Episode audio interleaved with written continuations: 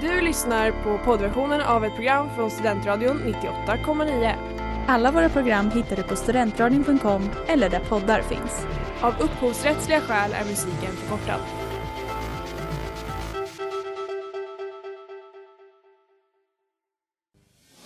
Det börjar bli dags att öppna upp Sverige. Any further acts of aggression would be met with massive consequences. Om jag åker tunnelbana i Tokyo, är jag då japan? Så när jag hör Jimmie Åkesson här prata om klimatfrågan, då kommer jag att tänka på ett sånt här flaskskepp. Vet. Hur kom du in hit egentligen? Det går fortare att åka till Pluto än att få en hyreslägenhet i, i Stockholms innerstad. Sen lunch med PK, ditt inrikespolitiska program varje onsdag klockan 18.00 här på Studentradion 98,9. YOLO, you only live once. Hej och välkomna till ett nytt avsnitt av Stenlunch med PK. Idag i studion så är det jag, Sara Rydberg och... Jag, Rickard Wahlström. Och vi har också en gäst. För i fredags så lämnade Coronakommissionen sitt slutbetänkande till socialminister Lena Hallengren. Och här för att hjälpa oss förstå betänkandet är självaste Shirin Ahlbäck Öberg, professor i statskunskap på Uppsala universitet och ledamot i Coronakommissionen. Varmt välkommen! Tack så hemskt mycket. Hur är det med dig? Jo, det är fint. Det känns bra att ha gått i mål med kommissionsarbetet. Gör det faktiskt. Det förstår jag verkligen. Hur skulle du vilja nu när, som intro till detta avsnittet i lite stora drag, ganska kortfattat sammanfatta vad ni kommit fram till i slutbetänkandet?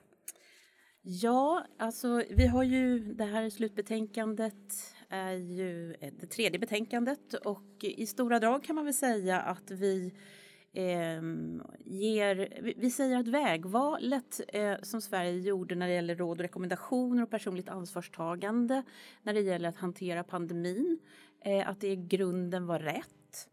Ehm, och att, man, att staten ska inte begränsa människors rörelsefrihet i onödan eller mer än nödvändigt.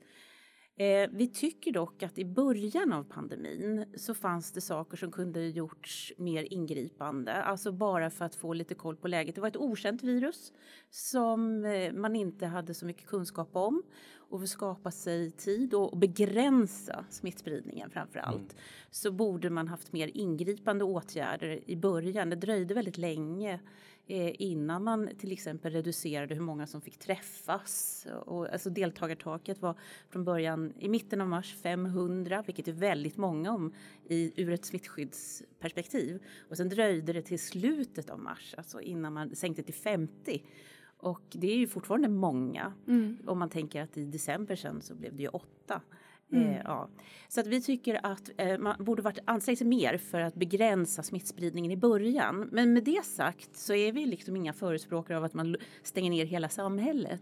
Utan det handlar mera om att, ja till exempel åtgärder som att tala om för dem som kom hem från sportlov från Italien och Alperna överhuvudtaget. Vi visste ju att, det var, att eh, smittan florerade där. Det var känt. Eh, att man skulle ja, möta upp bättre till exempel på Arlanda och ge information om att nu är det viktigt att ni är i hemkarantän i sju mm. dagar, testa er och så vidare. Så det är den typen av åtgärder. Så det är inte det här att alla ska stanna hemma. Så att eh, vi ger både eh, ris och ros och vi ger väldigt mycket ros för den ekonomiska krishanteringen. Mm. Spännande. Vi kommer fortsätta prata mer om det här, men först så går vi på låt.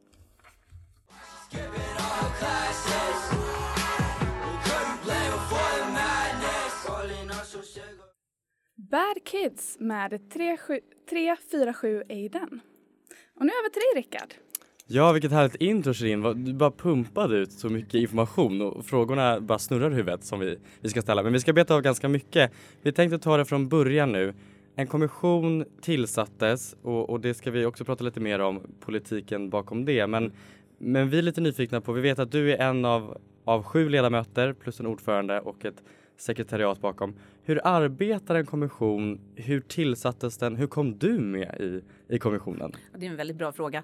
um, ja, en kommission är ju en vanlig statlig utredning och det är re, en, regeringar kan tillsätta sådana här utredningar.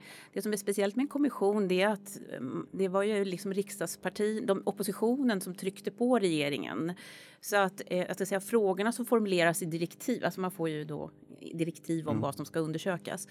Och eh, de är, skulle jag bedöma lika mycket formulerade av eh, övriga riksdagspartier som regeringen också.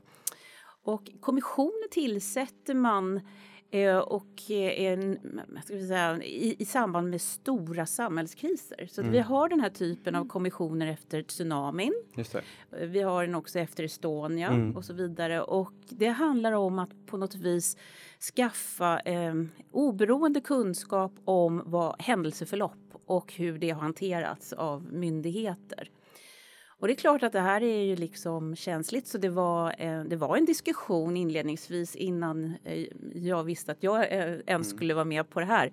Eh, om vem som skulle sitta i kommissionen. Jag tror enligt massmedia så var regeringens från början eh, funderade på att sätta politiker Mhm. i kommissionen men då reagerade oppositionen enligt de artiklar jag har tagit eh, del av. Och, eh, och så blev det så då att vi skulle, vara en annan, vi skulle ha en annan bakgrund. Så att vi som sitter har suttit i kommissionen, nu måste jag prata i dåtid, ehm, är ju ehm, forskare, flera forskare. Ehm, det är en, personer som har jobbat, som jobbar inom kommunsektorn eller en, en infektionsläkare, en docent i infektionssjukdomar och eh, så har vi en präst också och han som leder kommissionen han är ju en erkänt eh, duktig jurist. Han har varit justitieråd tidigare. Mats. Melin. Ja, Mm. precis. Så, eh, och jag kan faktiskt inte svara dig på hur det kommer sig att vi, det blev just vi. Det vet bara eh, ska säga, regeringskansliet, socialdepartementet. Eh, Men någonstans så, du får ett samtal eller ett mejl eller, eller fax kanske regeringskansliet håller på med fortfarande. Hur går det till? Hur, hur ställs frågan? Ja, det var jättespeciellt. Det här var ju kommissionen tillsattes av regeringen den 30 juni, alltså mitt i sommaren. Mm. Och då blev Mats Melin tillsatt som ordförande. Eh, men så dröjde det några dagar in i juli och då var jag på landet ehm, och ehm, byggde en altan faktiskt. och då ringde det på telefon och det var liksom så här, det var okänt nummer och eh, var på sommaren så vill man ju liksom inte hålla på och jobba. Men jag svarade ändå och då var det en statssekreterare på um, socialdepartementet som frågade mig eh, Ja, det är så här att eh, vi har tillsatt en, en kommission, en coronakommission. Och då tänkte jag att han skulle fråga mig efter namn eller liksom... eh, Mm. ja. Och, så, och sen när han sen svarade så här, eller frågade om och vi, vi skulle vilja att du satt med i den, då blev jag faktiskt otroligt paff eh, och glad eh, och Ja. orolig. Ja. Gåshudsögonblick. ja, precis. Och så bad jag om att få lite betänketid, ett dygn. Ett dygn. Mm. Och resten är historia. Och sen svarade jag ja, obviously.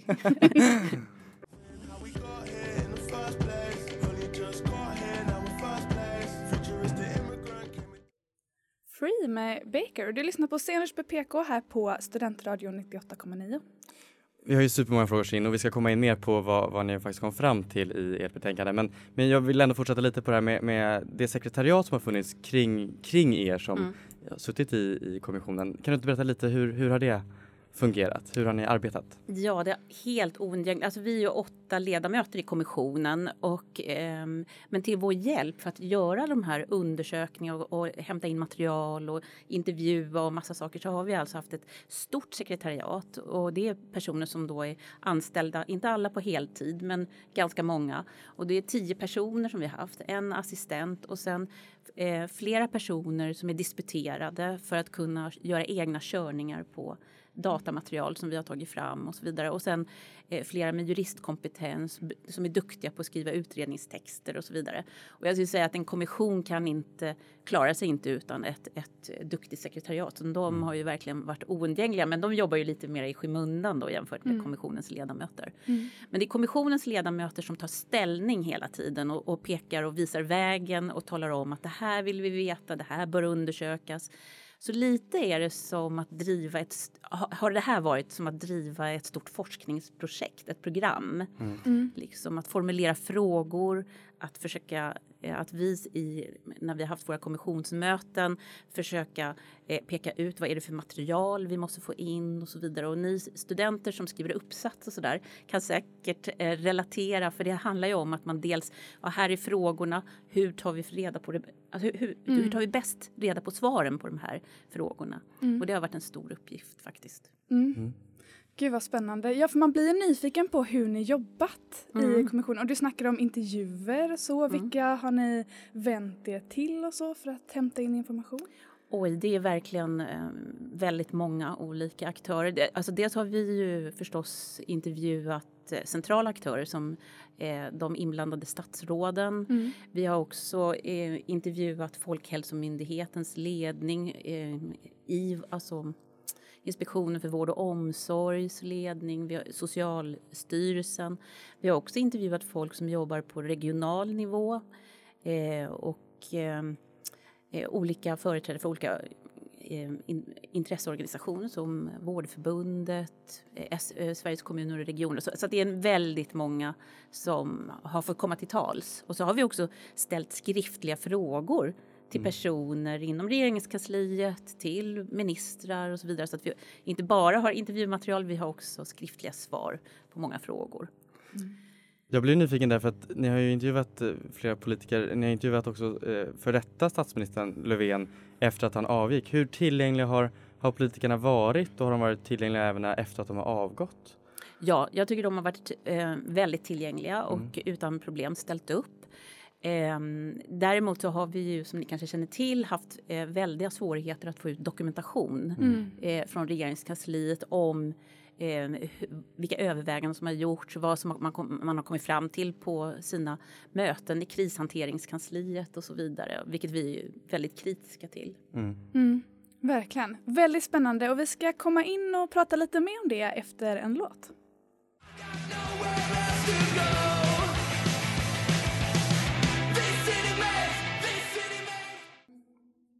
Die Young med Rotten Mind och du lyssnar på Steners med PK här på Studentradion 98,9. Det har blivit mycket politik av, av ert arbete, har det uppfattats som i alla fall Mm. i, i media. Eh, regeringen var inte så pigga på att tillsätta kommissionen under, mitt under brinnande pandemi, lös citat. Mm. eh, Medan oppositionen låg på om det och en kommission tillsattes ju sen som, som ni satt i. Hur har det liksom, politiska spelet, har det påverkat ert arbete? Eh, nej, inte alls skulle jag säga. Eh, på det, alltså, eh, vi har varit mer upptagna om att vi ska ta fram kunskap och försöka förstå, eh, dra lärdomar av, av hantering och se på och varit väldigt öppna inför att det, eh, vi har liksom inte haft en förutbestämd uppfattning faktiskt. Det, det, det tycker jag har varit väldigt skönt i det här kommissionsarbetet. Vi har prövat saker och ting förutsättningslöst och Eh, också jämfört med hur man hanterat i Danmark. Norge har ju haft sina egna coronakommissioner så det har varit intressant att ta del av deras analyser och så vidare. Nej, så att i, i själva kommissionsarbetet tycker jag inte att vi har liksom påverkats av hur det kan landa så att säga. Mm. Däremot så märker jag ju direkt nu när vi så fort vi, vi har presenterat ett betänkande och inte minst slutbetänkandet nu så är det ju inte precis som att folk intar en förnyad ståndpunkt eller sådär utan de, man läser in det som på något vis, eh, flera i alla fall, inte alla, eh, läser in eh, ska jag säga, stöd för en redan intagen ståndpunkt i ganska i många fall Mm. och det tycker jag är väldigt olyckligt. Ja. Hur, hur var det med, du nämnde det kort här med, med de handlingarna som ni försökte få ut från regeringskansliet om protokollförda möten som kanske inte var protokollförda och, och hela den härvan som blev i media. Hur, hur var det? Ja, det var inte bra. Eh, jag kan säga så här att ehm, eh, redan katastrofkommissionen som alltså granskade tsunamin Mm. och Mm. även konstitutionsutskottet sa ju då för många, många år sedan att eh, det här krishanteringskansliet som skulle inrättas, de skulle liksom behöva bättre föra loggbok över vad, som man diskuterade och vad man kom fram till. Så det behövde inte vara liksom rena protokoll nödvändigtvis, men någon typ av minnesanteckningar eller så. Mm. Så det har liksom redan varit uppe för många år sedan. Mm. Och ehm, vi eh, skrev ett detaljerat brev redan i maj om, om vad vi var intresserade av att ta, ta del av från regeringskansliet. Men eh, vi uppfattar att regeringskansliet har varit ganska njugga och inte hjälpt oss på något vis. Att det dröjde liksom till december. Då, då fick vi bara skriva ganska skarpa mejl. Alltså det var vår huvudsekreterare då som gjorde det. Mm. Till regeringskansliet. För att eh, vi fick ett sånt här svar att eh, jo men vi har den här typen av dokumentation men vi tycker inte att den ger, gör rättvisa. Okay. Ja. Och, då, och, då, ja, och då, då markerade vi ganska hårt mm. att det är inte upp till er att Nej. bestämma vad som gör eh, rättvisa utan nu har vi begärt ut det här. Så, mm. Och dessutom tycker vi att de inte var så behjälpliga med att identifiera vilken typ av dokumentation som faktiskt fanns. Så att om vi sa att vi vill ha protokoll och minnesanteckningar då var svaret det finns inte. Men tydligen så fanns annoterade dagordningar, alltså dagordningar mm. med mm. liksom anteckningar då. Eh, men den informationen förmedlades inte till oss utan det får vi reda på sen via Svenska Dagbladet. Det gäller att hitta rätt terminologi på vad man vill ha. Ja, och det är, det är en orimlig situation så vi, det är vi eh, väldigt kritiska till. Men är det, det är tjänstemän som ni har haft kontakt med i första hand eller är det statssekreterarnivå? Eh, framförallt tjänstemän skulle jag säga. Mm. Eh, men jag kan inte svära, jag, jag, har inte hela den kommunikationen klar för mig. Men, men jag vet i alla fall att vi var ganska eh, ja, irriterade för att uttrycka det milt. Mm. Spännande.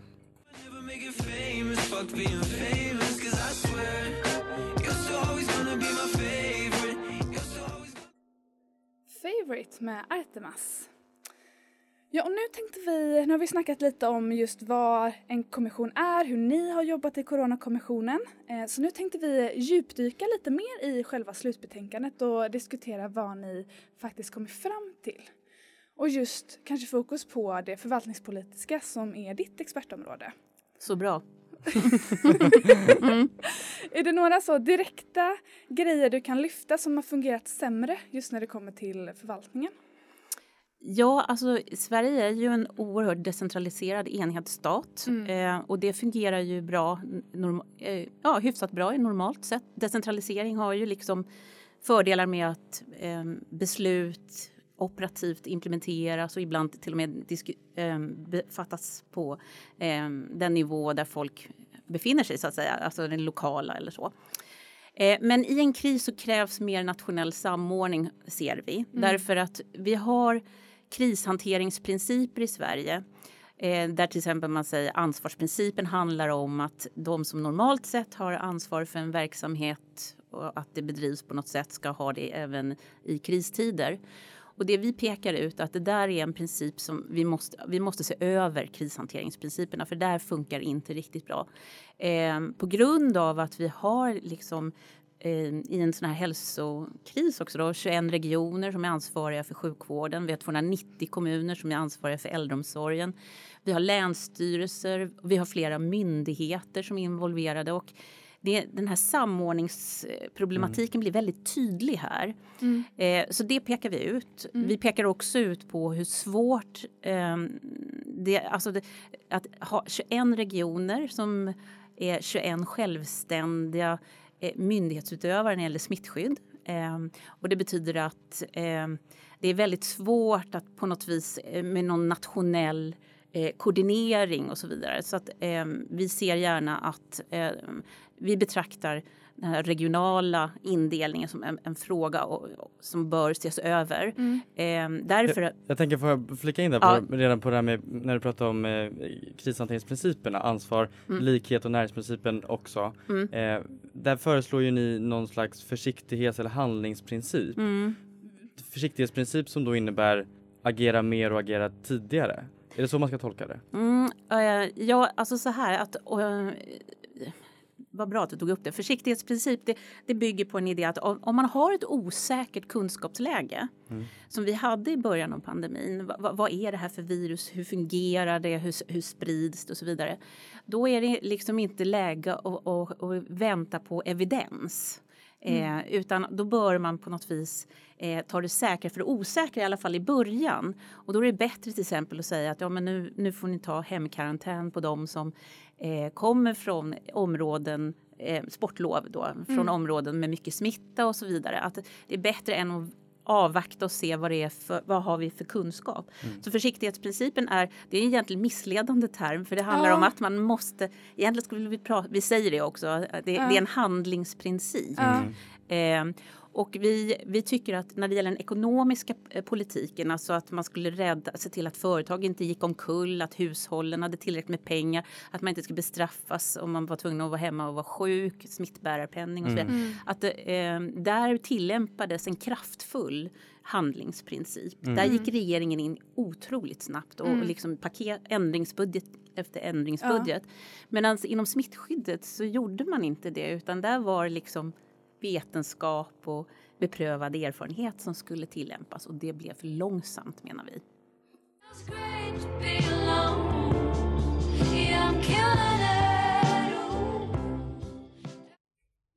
Killing it med EG. Ja du Shirin, vi snackar lite om de här olika förvaltnings eller principerna just när det kommer till krishantering inom förvaltning. Och så kom vi in på den här försiktighetsprincipen eh, eller handlingsprincipen då. Eh, och att man ska handla.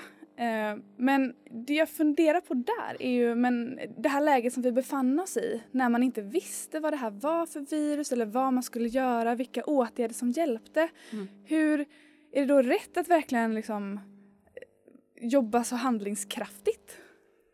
Jo, men vi tycker ju det. Alltså, det finns ju alltid, det, I vågskålen står ju hur hårt man ska gå fram. Alltså, Mm. Vi vill ju, till exempel, vi förespråkar ju inte en sån handling som att man stänger ner hela samhället. Det är Nej. liksom för kraftigt. Men det vi föreslår är ju, eller det vi säger är att eh, man kan inte när det är ett okänt virus som är väldigt smittsamt eh, bara avvakta och se eh, att kunskapsläget ska bli bättre. Utan i en sån situation så bör man eh, göra saker som man vet i normalfallet jobb, eh, eh funkar för att förhindra eh, smitta. Och eh, i vår smittskyddslag som vi redan hade då så fanns det liksom förslag på extraordinära åtgärder som karantän, isolering och så vidare. Och de åtgärderna vidtogs aldrig. Och min fråga är då att om de eh, redan lagstiftade åtgärder, extraordinära åtgärderna inte används under en pandemi, när ska de någonsin användas? Ja. Så att det var inte liksom, vi begär inte det omöjliga eller det nya eh, och så vidare som ehm, utan snarare att man eh, på något vis bestämmer sig för att okej, vi, några smittskyddsåtgärder måste vi sätta in här och sen får vi eh, kanske ändra det om någon Mm. vecka eller två Mm. när vi vet lite mer. Mm. Men vi kan, eh, det vi är kritiska är när det gäller smittskyddet är att man, man så länge väntade på evidens. Och, det, och det funkar inte när det är ett okänt virus. Jag tänker att jag krokar i an där till ansvar och ledarskap. Jag tänkte läsa ett citat från, från betänkandet och, och om du inte har alla citat färskt i, i minnet så är det helt okej. Men, men jag tror att du ändå kan svara på det här. Eh, Citat, det fanns hinder för regeringens ledarskap. I viss mån självständiga myndigheter, regioner och kommuner med självstyrelse och regeringskansliets inre organisation. Det borde ha kunnat bemästrats. Mm. Och då blir man lite nyfiken på den här institutionella autonomin då som vi har med, med självständiga eh, kommuner och regioner. Hur, hur skulle det ha bemästrats? Ja, men så här är det att em, kommuner och regioner har själv, lokalt självstyre Mm. enligt vår Mm. regeringsform. Eh, men det betyder att de är självständiga i förhållande till regeringen, inte att de är självständiga i förhållande till riksdagen. Så det gick att lagstifta. Om man hade tyckt att det var jätteviktigt med att på något vis samordna smittskyddet eller nå- göra andra saker så kunde man ha, eh, se till att eh, lagstifta om det i riksdagen.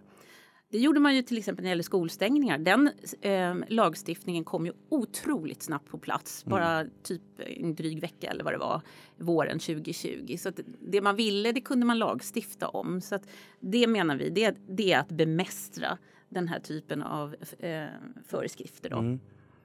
Ja, det är spännande. Ja, jätteintressant. Gud, det känns det finns ju så himla många lagar och grejer att hålla reda på men ja. det... ja, helt enig. Ja. Eh, men eh, det blir så tydligt när du säger det. Att Mm. eh, de är inte underställda re- regeringen men de är underställda riksdagen. Ja. Och där hade man ju verkligen kunnat göra någonting. Ja, det gjorde man ju med skolan, Ja. skolstängningar. Ja. Så det gäller ju liksom på något vis att man har en- idé om vad som är möjligt. Och sen, du ställde ju tidigare frågan om det här ja, förvaltningspolitiska iakttagelser och jag svarar Mm. ganska övergripande. Men en annan sak som vi ser som är ett problem och det är förhållandet eh, statliga myndigheter och den lokala nivån till exempel. Mm. Eh, när det, eh, Folkhälsomyndigheten bestämde ju att man skulle slå en ring kring de äldre. Att vi skulle skydda de äldre. Det var en otroligt viktig del av strategin. Men det visade sig att de hade liksom ingen koll på att äldreomsorgen var så underbemannad och hade liksom sådana problem resursmässigt. Mm. Ja. Och det är också ett pr- problem menar vi, att det inte fanns upparbetade kanaler mellan ansvariga statliga myndigheter Mm. och den kommunala äldreomsorgen. Ja, det är så sjukt spännande. Jag tycker vi pratar mer om det efter en Mm. låt.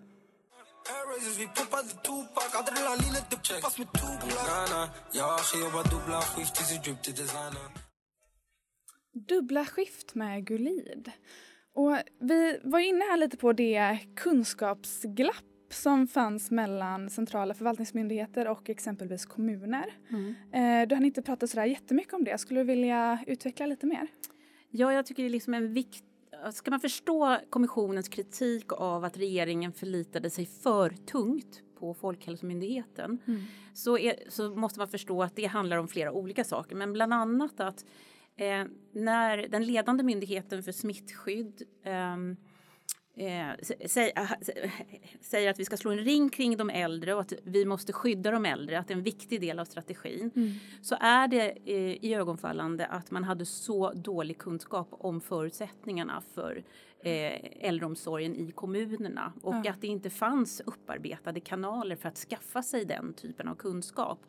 Så när vi säger att man borde, regeringen borde ha använt sig av annan expertis också och inte Mm. bara förlitat sig på en myndighet så handlar det om att eh, dels om att man måste se till att man får fullödig kunskap om eh, det som då liksom eh, hur, ja, i det här fallet den kommunala äldreomsorgen.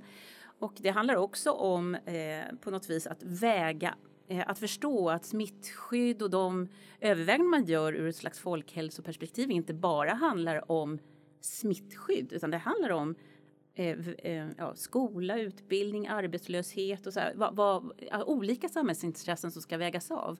Och där, tyck, där tycker vi att regeringen borde varit ak- mer aktiv redan från början.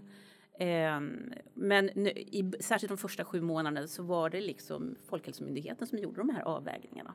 Men det du säger nu låter ju på ett sätt som i teorin politiker är politiker och, och expertmyndigheter i förvaltningen är, är experter. Mm. Ehm, och så var det ju kanske inte riktigt, det var ju kanske ursäkta, Folkhälsomyndigheten som, som frontade pandemin. Mm. Ehm, vad, tänk, vad tänker du om det? Men jag tänker så här att den svenska förvaltningsmodellen när det gäller relationen mellan myndigheter eller regeringen och myndigheter, den är i princip en, en, en bra idé när det gäller att man inte ska politisera Mm. förvaltningen. Mm. Så att, men det är så här att eh, regeringen eh, lyder inte under Folkhälsomyndigheten. Mm. Vår, vår grundlag säger att regeringen styr riket och myndigheterna lyder under regeringen. Och det gör ju de för att vi, som, att vi ska kunna utkräva ansvar om vi är missnöjda. Mm. Eh, till exempel med hur saker då hanteras. Ehm, och jag, eh, vi, kommissionen tycker att regeringen eh, var för passiva i förhållande till Folkhälsomyndigheten i början av pandemin. Sen ändrades det påtagligt eh, hösten 2020 någonstans oktober, november. Då tog liksom eh, Stefan Löfven då som statsminister eh, tag i taktpinnen kan man säga. Och hur, hur kunde det märkas då, taktpinnen? Jo, dels så märks det på att våren 2020 så de eh, åtgärder som vidtogs, eh, de gjord, eh, gjord, som re, eh, regeringen vidtog, de hänvisar man hela tiden att det har kommit en hemställan från Folkhälsomyndigheten. Mm. Eh, så man, man tog ju liksom inte några Som att det var på deras initiativ? Ja, enkelt. exakt. Mm. Och det sa man också väldigt tydligt eh, offentligt och så och även till oss. Eh, men eh, hösten eh, 2020 då Folkhälsomyndigheten på sommaren hade sagt att det inte kommer bli så mycket mer, eh, kanske några klusterutbrott och så vidare. Mm. Så, eh, men så blev det inte så och då märker vi en ökad aktivitet i regeringskansliet och att man plötsligt börjar införa, som till exempel det här att vi inte fick vara fler än åtta personer. Det är inte bestämt av regeringen med- på grundval av en hemställan från Folkhälsomyndigheten. Okej. Mm. Intressant.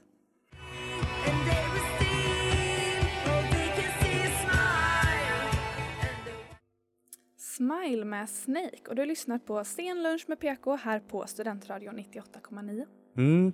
Vi rör oss mot slutet av den här intervjun och vi har haft eh, supermånga frågor och vi har ännu fler kvar känns det som. Men, men jag har en fråga kring det här med, med ansvarsutkrävandet för i slutbetänkandet så, så riktar ni kritik eh, kanske inte så mycket mot de som vi väl har sett mest av. Jag tänker Anders Tegnell som, som tjänsteman, statsepidemiolog på Folkhälsomyndigheten och Lena Hallengren, socialminister i, i regeringen. Utan det är regeringschefen Löfven framförallt och eh, Folkhälsomyndighetens generaldirektör Johan Carlsson som får kritik. Båda har lämnat sina uppdrag. Kan du inte berätta lite kring det? Varför får de kritik och, och hur kan ansvarsutkrävandet eh, ske så här i efterhand? Ja, det är en väldigt bra fråga. Ansvarsutkrävandet när det gäller eh, regeringen, vi, vi, har ju inte ministerstyre så vi, mm. vi kan ju liksom inte peka ut en enskild minister egentligen utan vi eh, visar att ja, men det, regeringen styr som kollektiv och den som har en särskild eh, uppgift där är ju den som är statschef som är regeringschef. Eller menar jag förstås, mm. jag sa fel. Regeringschef. Kungen har ingenting med det Nej. att göra. Ja, Eh, och därför så, mm, när vi pekar ut saker som vi tycker att regeringen borde ha gjort bättre, även om det skulle ha varit inom socialdepartementets domän så att säga, så är det ändå eh, regeringschefen, eh, alltså statsministern, som mm. får ta ansvar för det som har lett regeringens kollektiva agerande. När det gäller eh, Folkhälsomyndigheten så ja, alltså det tillhör inte vanligheten att man eh, hänger ut eh, personer längre ner i kedjan på en myndighet utan mm. det är snarare så att då är det så här när man tycker att det finns en ansvarig myndighetschef som har på något vis organiserat arbetet och tagit ställning i frågor och då får han eller hon då ta det ansvaret. Så det är så vi har tänkt. Mm. Sen finns det kommissioner som har gått ner på enskilda tjänstemän längre ner i näringskedjan så att säga. Men vi, vi har valt att inte göra det. Mm. Och det låter ju rimligt i förhållande till hur, hur det faktiskt är. Sen har ju mm. media kanske en annan bild ibland av ja. hur man ser på ansvarsutkrävandet. Mm. Verkligen. Men eh, har du nå, några slutord nu innan vi avslutar den här intervjun? Något som du vill ha få sagt eller några framtidsspaningar? Ja, eh, jag skulle vilja säga dels måste man betrakta vårt arbete som ett deltidsbokslut. Pandemin är ju faktiskt inte över och vi vet inte de långsiktiga konsekvenserna mm. för eh, till exempel barn och ungdomar eh, när det gäller skolgång, i alla fall högstadiet och gymnasiet och uppåt, och även för studenter för den delen. Eh, psykisk ohälsa, det är massa frågetecken kvar och jag tror att när kommissionen tillsattes så trodde man väl kanske att den skulle vara över nu i februari, mm. alltså före valet, men det är mm. den inte. Så det är ena. Och det andra som jag tycker känns väldigt viktigt det är att eh, vi vi måste dra lärdom av det här. Vi skriver i vårt betänkande att eh, vi citerar Världshälsoorganisationen som säger att det här är bara ett genrep för nästa pandemi mm. och att den kommande pandemin kan bli liksom dödligare. Ja. Så att det är verkligen en uppmaning att ta eh, våra synpunkter på allvar eller överväg dem i alla fall mm. eh, och avfärda dem. Alltså, eh, man, man, måste ju liksom fundera på, eh, har vi, vi har otillräcklig materiell beredskap, det vet vi. Vi har haft otillräcklig eh, mental beredskap säger vi också. Mm. Men vi har också inte tillräckligt bra lag, rättslig beredskap till mm. exempel. Mm. Eh, och, och de här sakerna bör åtgärdas. Mm.